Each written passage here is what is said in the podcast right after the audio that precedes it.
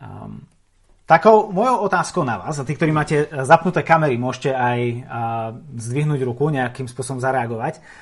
Kto z vás už bol na púšti? Dobre, Klementovičovci, Tomašovičovci, Tomešovci, Ondrej zdvihol tiež ruku, Plachtinský tiež. Je, čiže a, a, a z tých vás, ktorí pozeráte na YouTube alebo máte vypnutú kameru, možno tiež a, zopár. A my sme s Maťkou tiež teda raz boli na púšti, bolo to v Egypte pred Lubodvýharúku. A, a sme boli tiež a, sme boli v Egypte na dovolenke, to viete, to ešte v tom čase, kedy sa cestovalo a chodilo lietadlami, takými veľkými vecami, do ktorých ste nastúpili a vás previedli na druhú stranu sveta. V tej dobe. A, a, a išli sme na taký jeden výlet do beduínskej usadlosti a išli sme tam na štvorkolkách a išli sme tam púšťou. Prvýkrát som bol na púšti, prvýkrát som bol na štvorkolke a, a viete si predstaviť, že aká to musela byť proste psina, aké dobrodružstvo to muselo byť, proste sa uháňať tou púšťou. Samozrejme, pokiaľ ste neboli za niekým, kto išiel tesne pred vami a mali ste akože piesok úplne všade, ale ak ste išli trošku bokom alebo ak ste boli nejak vpredu, tak to bola, a, bolo riadne dobrodružstvo. A v jednej chvíli, asi po dvadsiatich minútach tej jazdy, sme zastali, v, sme zastali uprostred púšte. A to, čo ma tam tak strašne prekvapilo, bolo to absolútne ticho, ktoré tam vládlo. A, akože široko ďaleko nič nebolo. A, nebol, ne, nepočuli ste žiadny hluk mesta, žiadny, a, žiadne proste autá, nepočuli ste nad hlavami žiadne lietadlá, a, nefúkal vietor, neboli tam žiadne stromy, žiadne lístie, ktoré by sa vo vetre hýbalo. Nebolo, nebol tam žiadny chládok, žiadny tieň, neboli žiadne oblaky na oblohe.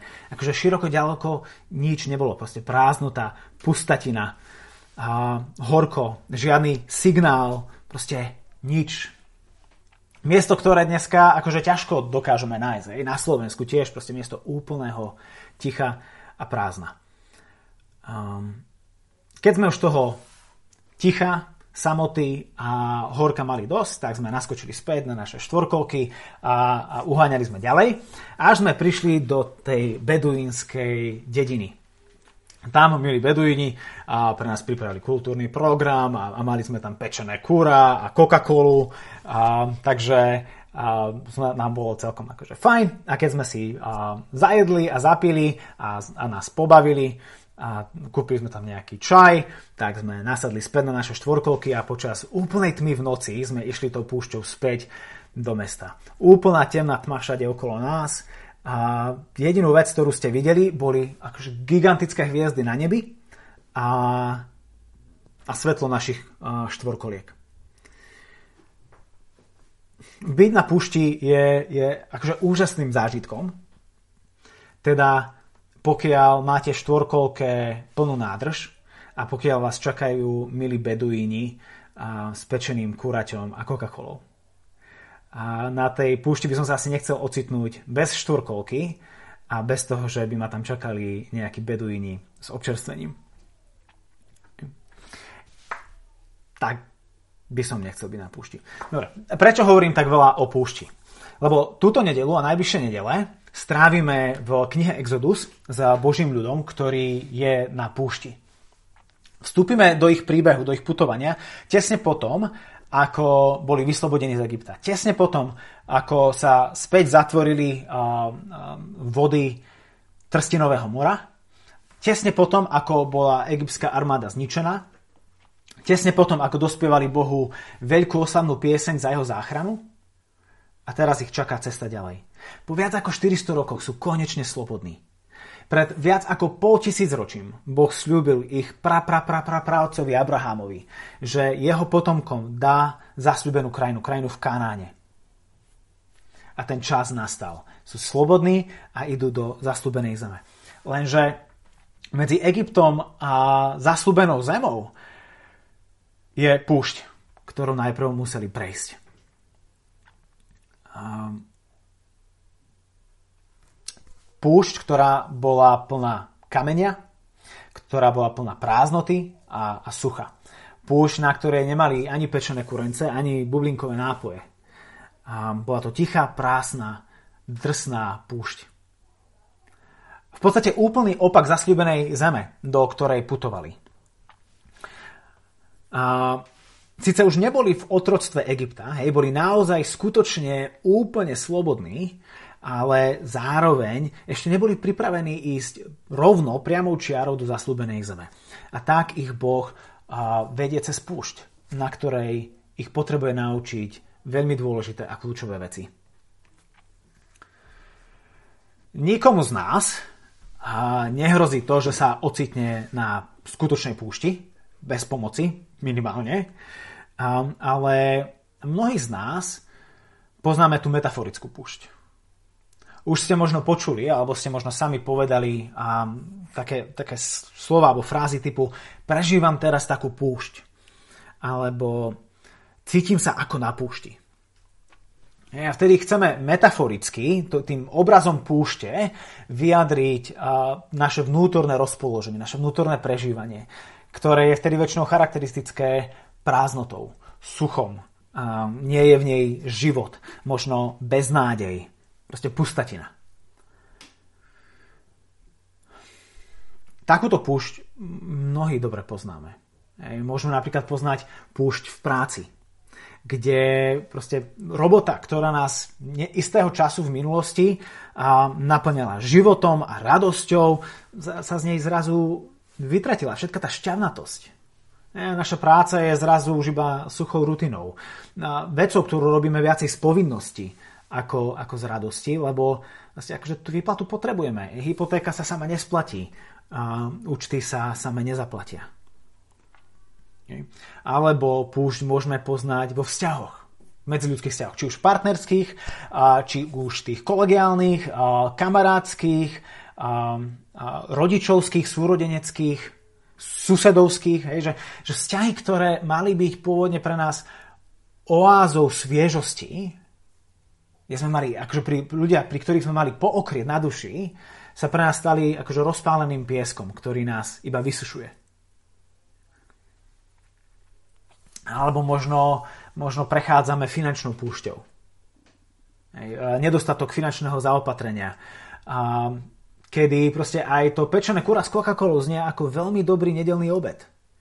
A keď, keď musíme v obchode pre, pretáčať v peňaženke každé jedno euro, a musíme uvážene narábať s financiami.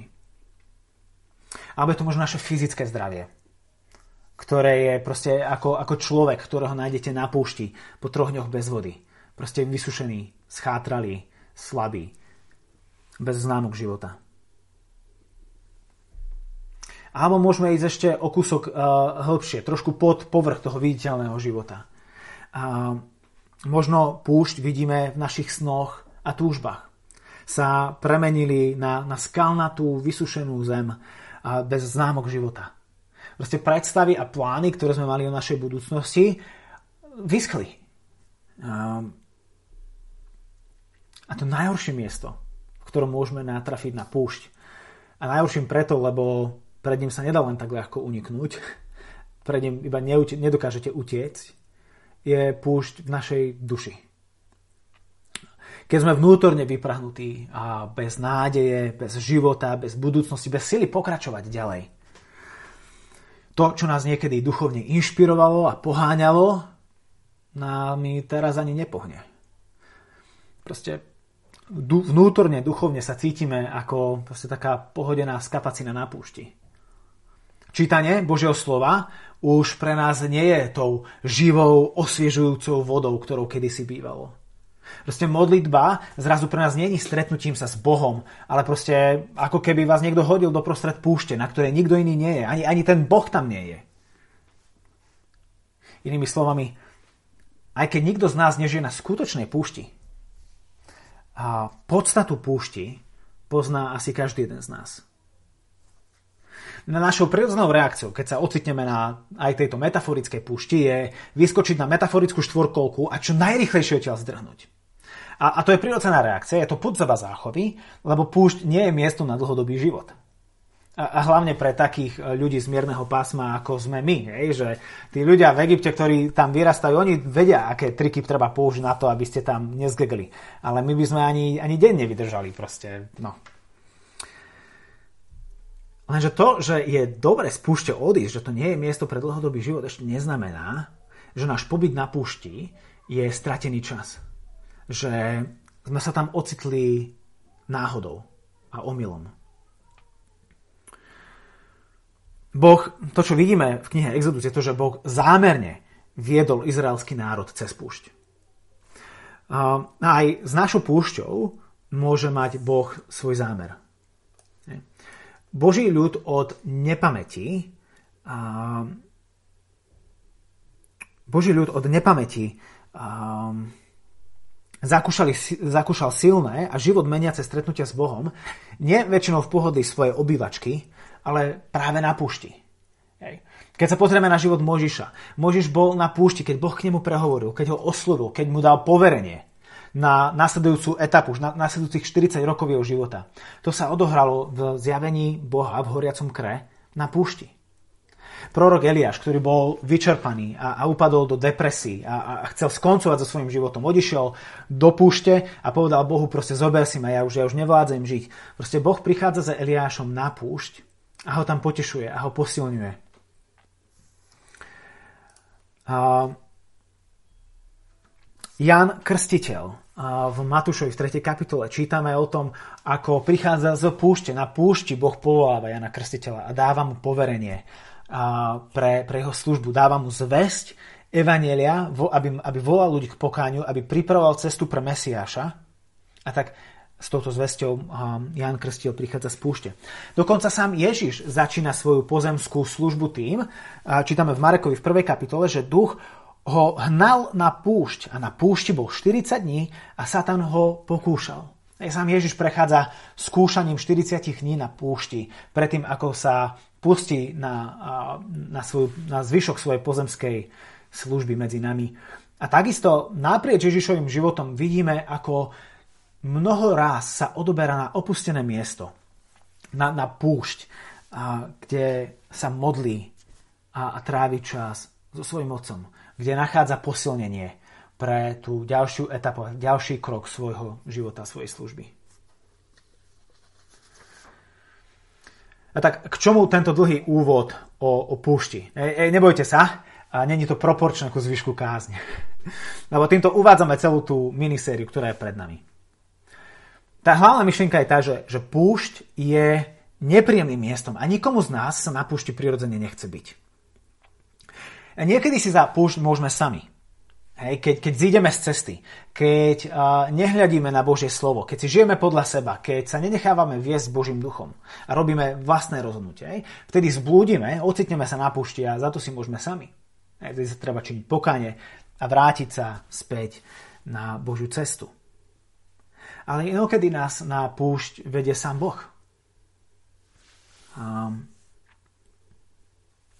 pre mnohých kresťanov boli obdobia púšte práve že tým časom, kedy ich Boh učil kľúčové pravdy, ktoré potrebovali pre svoj život. Lebo sú pravdy, ktoré si neosvojíte iba tým, že si budete opakovať nejakú pe- poučku a budete ju memorovať. Boh je dobrý, Boh je dobrý, Boh je dobrý, Boh je dobrý. A tak pochopíte, že Boh je dobrý. Proste sú pravdy, ktoré sa naučíte iba tým, že, ktoré, si, ktoré si osvojíte iba tak, že uprostred púšte pozdvihnete svoj zrak k Bohu a, a napriek tej neostinnosti, ktorá je okolo vás, poviete, Bože, si naozaj dobrý. Keď uprostred púšte sme schopní zakúšať Božiu dobrotu. Až vtedy sme sa naozaj naučili o Božej dobrote. Púšť vie byť tou najlepšou triedou, kde je Boh našim učiteľom.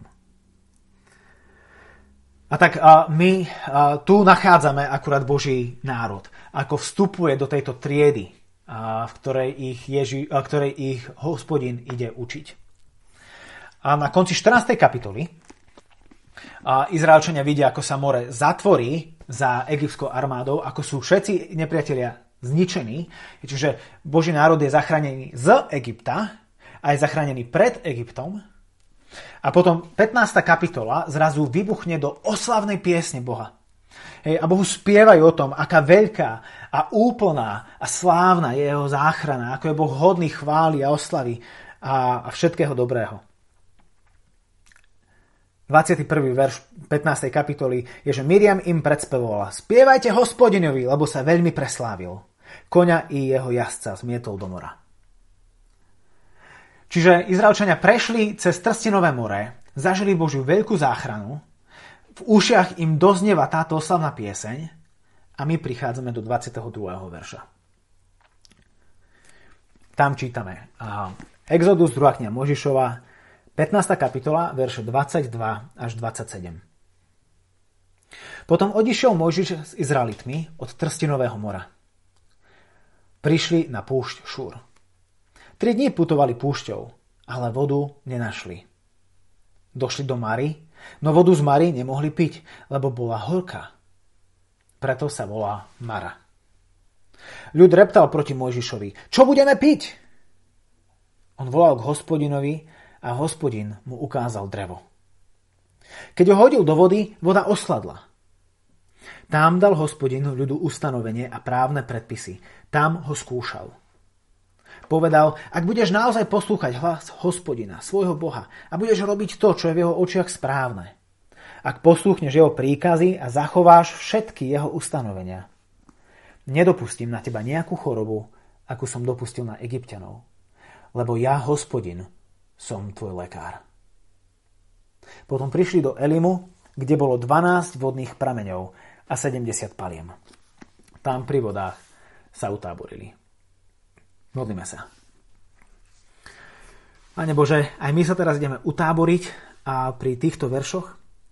A ťa prosím o to, aby boli pre nás tými dvanástimi vodnými prameňmi a sedemdesiatimi palmami, pri ktorých nájdeme tvoje zaopatrenie, odpočinok a, a osvieženie a posilnenie na cestu touto, týmto vyprahnutým svetom.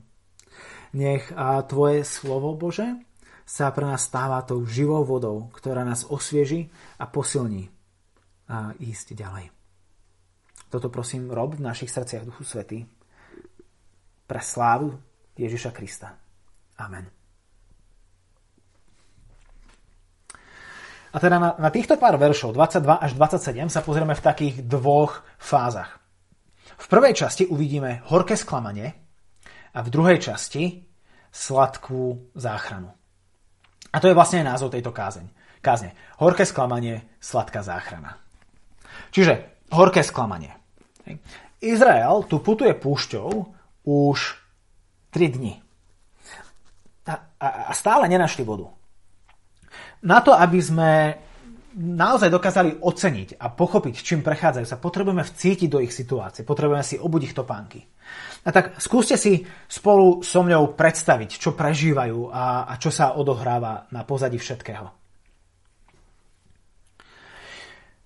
Pred viacerými dňami už odišli z Egypta. Uprostred noci Boh ich zachránil, keď padla desiata morová rana na egyptský národ a všetko prvorodené od dobytka po syna otroka až po syna faraóna zomreli.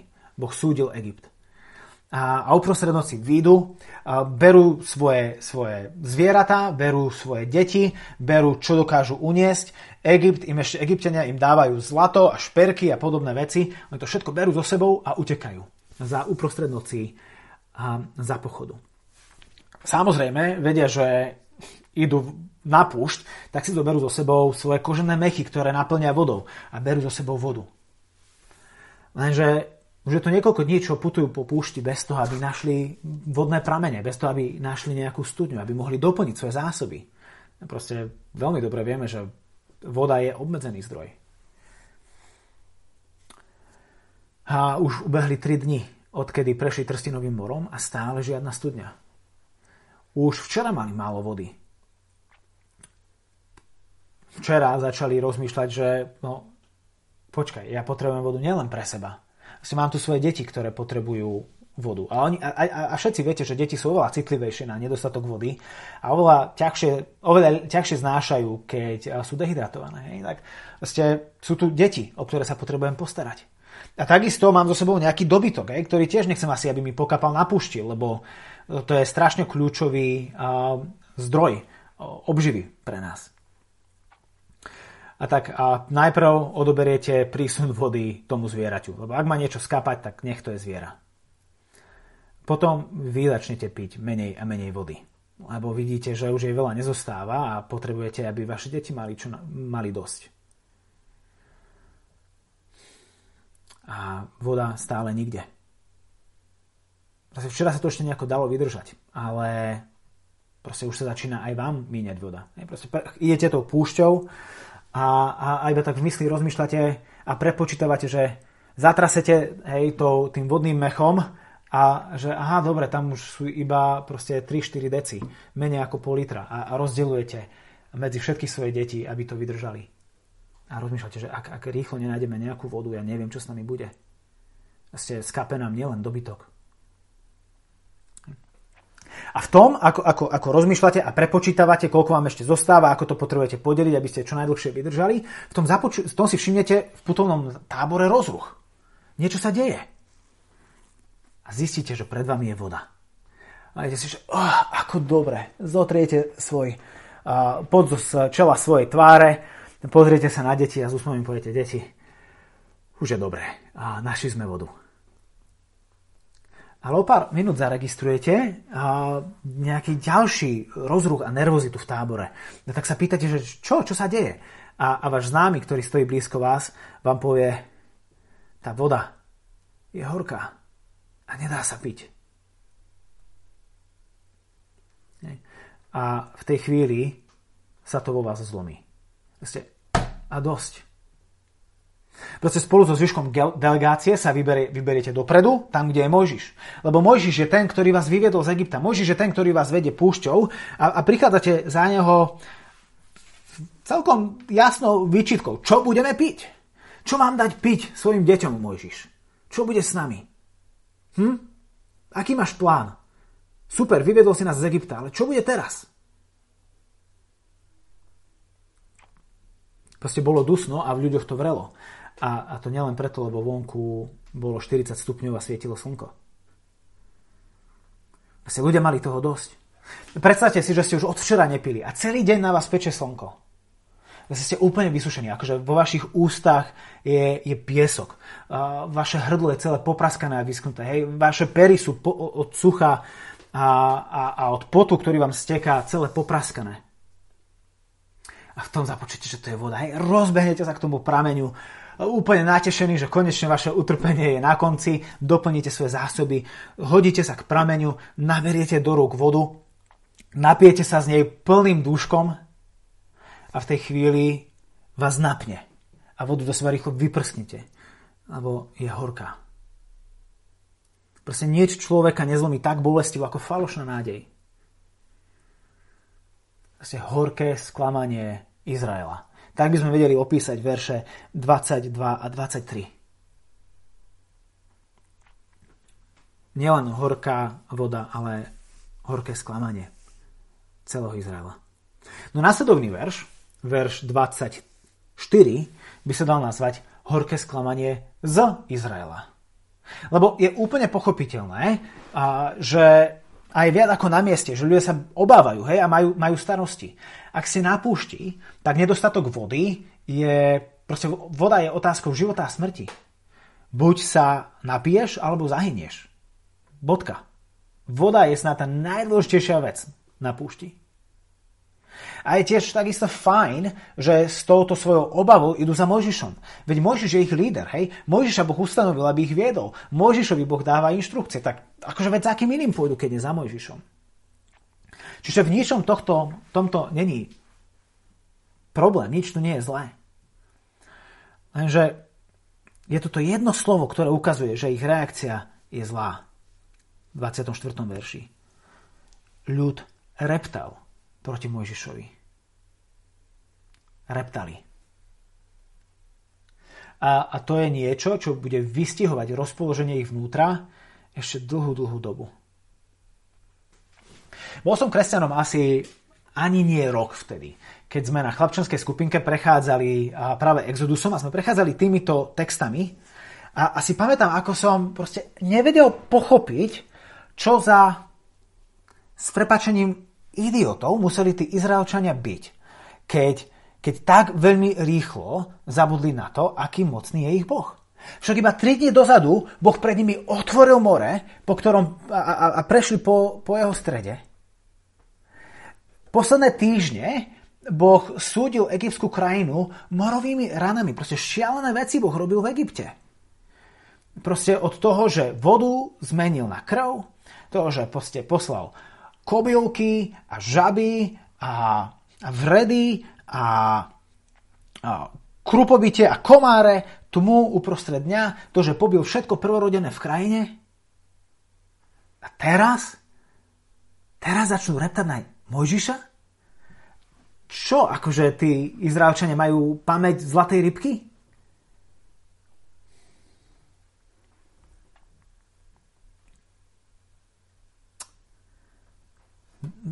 Akože sami sa môžeme inak pozrieť na posledný verš štrnástej kapitoly. Tam čítame, že keď, hej, to je tesne potom, ako sa zavrelo more nad Egyptom. Keď Izraeliti videli mocnú ruku, ktorú Hospodin vystrel proti Egypťanom, ľud sa bál Hospodina, uverili Hospodinovi a jeho služobníkovi Mojžišovi. Tak Izrael, kde je tá tvoja viera? Fakt tri dni stačili na to, aby vyprchala.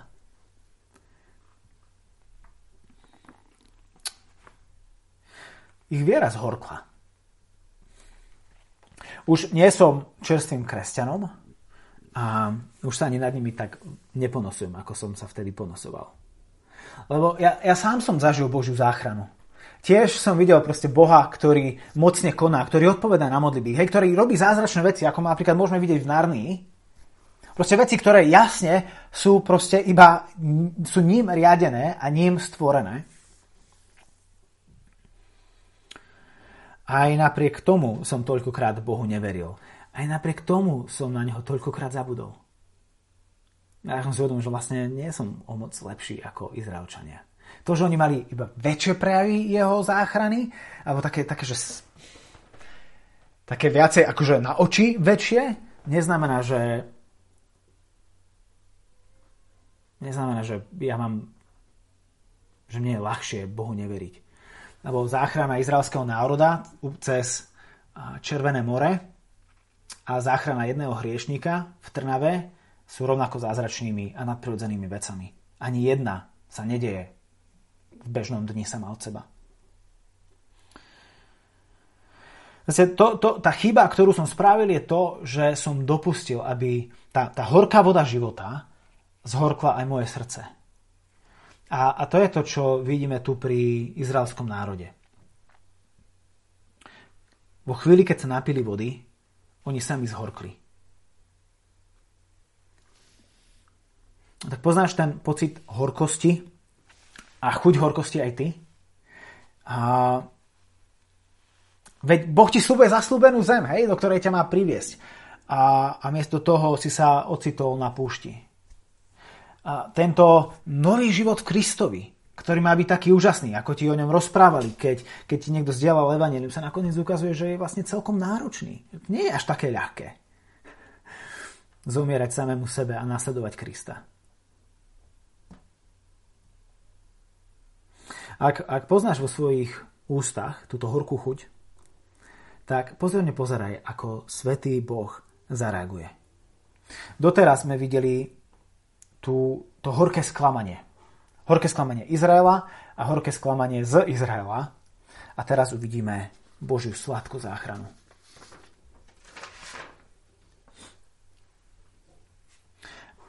Ďalší verš, verš dvadsaťpäť. Mojžiš volal k, moj, k Hospodinovi a Hospodin mu ukázal a Hospodin mu ukázal drevo. Keď ho hodil do vody, voda osladla.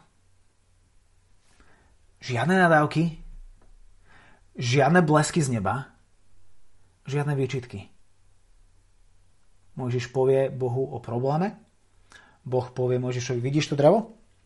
Zober ho, hoď ho do vody. Mojžiš zobere drevo. Nevieme, či to je takéto, či to je proste kus stromu. Zobere drevo, hodí ho do vody a voda je sladká. Bum! Hotovo. Jednoducho a rýchlo. Problém vyriešený.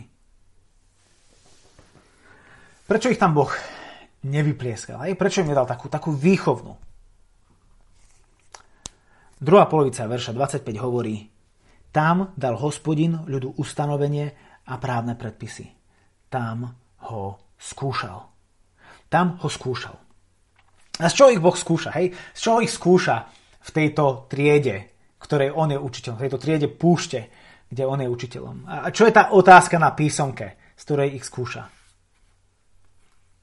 Len jedna otázka. Dôveruješ mi? Skúša ich vieru. Lebo každý dokáže Bohu dôverovať, keď sa pred vami roztvorí more. A vy prechádzate akože stredom po súši, bez toho, aby ste sa zašpinili. A bez toho, aby ste zmokli, aby ste sa namočili. Každý dokáže veriť Bohu, keď je dobré. Lenže tá skutočná skúška viery nastáva práve vtedy, keď, sa osta- keď, uh, keď na púšti narazíte na horký prameň. Je aj vtedy Boh dobrý a hodný nasledovania a dôvery a poslušnosti? Alebo len vtedy, keď pred vami otvorí more a povie: choď, to je jasné, že ťa posluchnem. Boh sa pri tých horkých vodách Mary, o ktorých tu čítame, snaží naučiť svoj novozachránený národ tú najdôležitejšiu lekciu. A to je to, že ho potrebujú nielen v Egypte, ale aj mimo Egypta. Boha potrebujú nielen v otroctve Egypta, ale, ale vždy a všade a stále, aj mimo Egypta. Sú úplne odkazaní na svojho Boha. A to nie len pri, pri tých neprekonateľných prekážkach, ktoré, si, ktoré potrebujú nadprirodzené riešenie, hej, ako rozdelenie mora, ale aj pri tých bežných prekážkach, ktoré potrebujú bežné riešenie, ako tu voda na pitie. A tejto chyby sa veľmi ľahko môžeme dopustiť aj my, keď uveríme klamstvu, že vlastne Bohu záleží iba na tých veľkých, na tých duchovných uh, veciach a ostatného až tak veľmi netankujú.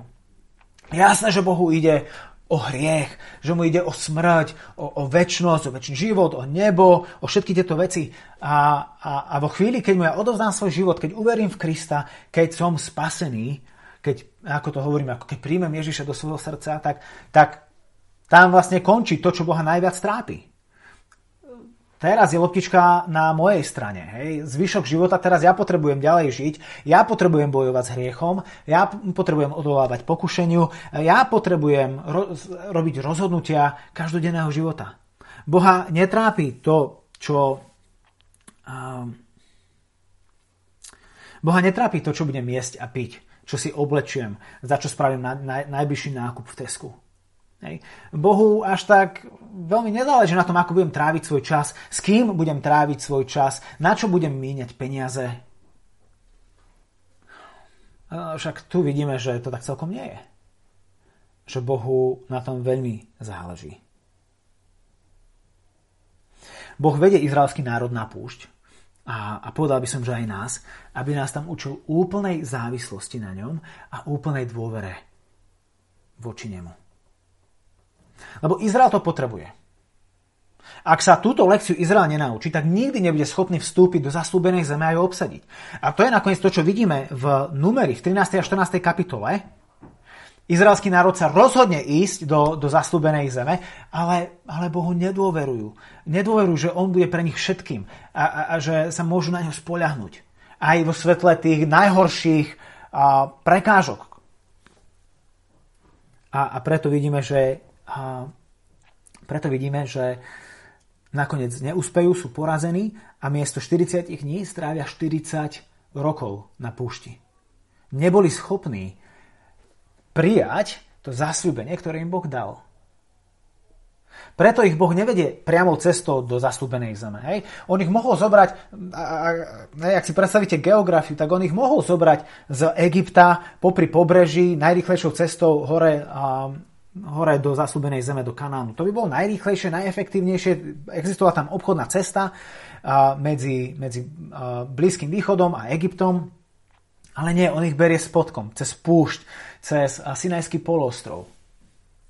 Lebo ich potrebuje naučiť úplnej dôvere nemu. Ich viera ešte nie je pripravená na výzvy, ktoré budú pred nimi.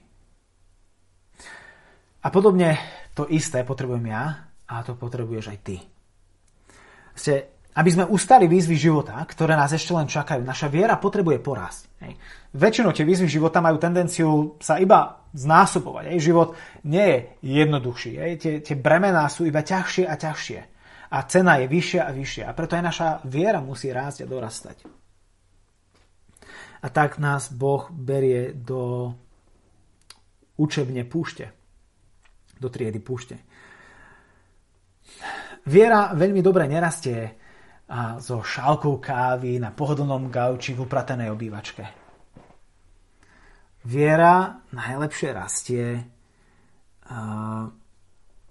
uprostred púšte. Viera je akoby rastlina, ktorá najlepšie rastie v tých najhorších podmienkach. Prekvapivo. A tak Boh mení ich horkosť na sladkosť a tým im ukazuje, ako moc ho potrebujú.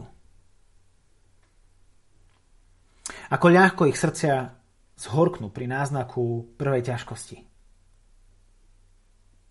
Ešte ani neprestali spievať, ešte, ešte tie slova chvály nedozneli v ich ušiach a už, už repcu, už Bohu nedôverujú, už na ňo zabudli.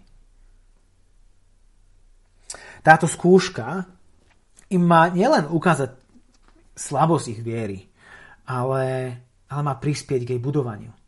Iba o pár kapitol neskôr, v, v Exodus dvadsiata kapitola, dvadsiaty verš, Mojžiš vysvetľuje celému národu, k čomu slúžili všetky tieto skúšky a tieto testy. Hovorí, nebojte sa, veď, váš, bo, veď Boh vás prišiel skúšať, aby ste sa ho báli a nehrešili. A tak im dáva tieto ustanovenia, a, a tak čítame v dvadsiatom piatom verši, že im dáva ustanovenia a právne predpisy. Tieto skúšky a výzvy nie sú preto, aby Izrael zomrel s medom na púšti. Preto ich Boh nezachránil. Rovnako aj, ani púšťa a výzvy, ktoré my zakúšame v našom živote, nie sú na to, aby nás zničili. Veď preto by Kristus potom nešiel na kríž za nás. Ale aby nás naučili kľúčové pravdy, ktoré potrebujeme na to, aby sme boli schopní žiť život, ktorý nás Boh volá žiť. A vo verši dvadsaťšesť preto Boh hovorí, im dáva to ustanovenie a právny predpis. Ak budeš naozaj poslúchať hlas Hospodina svojho Boha a budeš robiť to, čo je v jeho očiach správne, ak poslúchneš jeho príkazy a zachováš všetky jeho ustanovenia, nedopustím na teba nejakú chorobu, akú som dopustil na Egypťanov, lebo ja, Hospodin, som tvoj lekár. Ja, Hospodin, som tvoj lekár. Doteraz Izraelčania poznali Boha ako Boha svojich otcov. To je Exodus tri šesť. Hej, alebo ako Boha všemohúceho. Exodus šesť tri. Vždy vedeli, že potrebujú zachrániť z Egypta. Že potrebujú zachrániť pred Egyptom. No doteraz nevedeli ani netušili, že potrebujú uzdraviť z Egypta. Mysleli si, že potrebujú Hospodina záchrancu a nevedeli, že potrebujú aj Hospodina lekára. A podobne aj my. Hej. Mo- možno vieš, že potrebuješ zachrániť pred hriechom, že potrebuješ zachrániť pred peklom, že potrebuješ zachrániť pred zlom. Je, že potrebuješ Boha záchrancu. Ale možno si nevedomuješ úplne, ako moc potrebuješ Boha lekára, ktorý ťa uzdraví z hriechu, ktorý ťa uzdraví zo smrti a zo zla.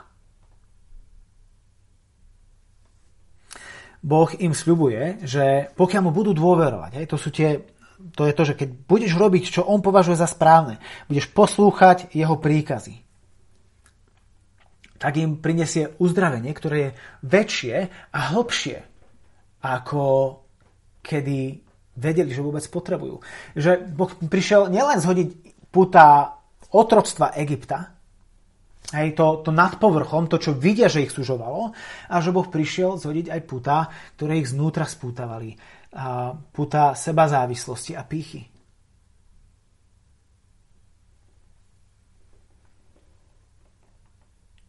Len tak budú schopní vstúpiť do zasľúbenej zeme. Tak Boh tu robí viac, priatelia, ako len to, že premieňa horkú vodu na sladkú. Ukazuje, že dokáže tú horkosť v nás premeniť na sladkosť. A že on je tou sladkosťou.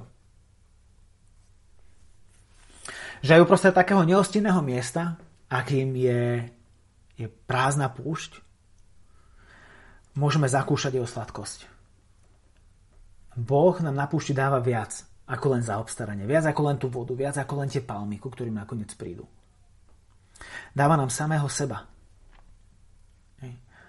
Preto nie je náhodou, že, že Mojžiš stretáva Boha na púšti. Preto nie je náhodou, že Eliáš stretáva Boha na púšti. Preto nie je náhodou, že Ján Krstiteľ stretáva Boha na púšti. Preto nie je náhodou, že Ježiš chodil za svojim otcom na púšť. Na púšti nachádzame viacej ako len prázdnotu. Nachádzame tam samého Boha. A preto podľa mňa nie je žiadnou náhodou, že na nasledujúcich dvoch kapitolách, v šestnástej a sedemnástej kapitole knihy Exodus, kde strávime budúcu a ďalšiu nedeľu, a čítame o manne, čo je chlieb, ktorý zostupuje z neba každý deň, a o vode, ktorá vyviera zo skaly. Lebo o tej manne, o tom chlebe z neba, Ježiš povedal, že ja som ten chlieb, ktorý zostupuje z neba. A apoštol Pavol o tej skale a vode, ktorá z nej vyviera, hovorí, že tou skalou je Kristus. A tak to, čo na nasledujúcich dvoch nedeliach budeme vidieť, je to, že vlastne na púšti stretávame Krista. Na púšti Boh dáva samého seba. Dáva živý chlieb a živú vodu. Tak priatelia, a chceme stretnúť Krista? Sa nebojme púšte, lebo práve tam ho nájdeme. Amen.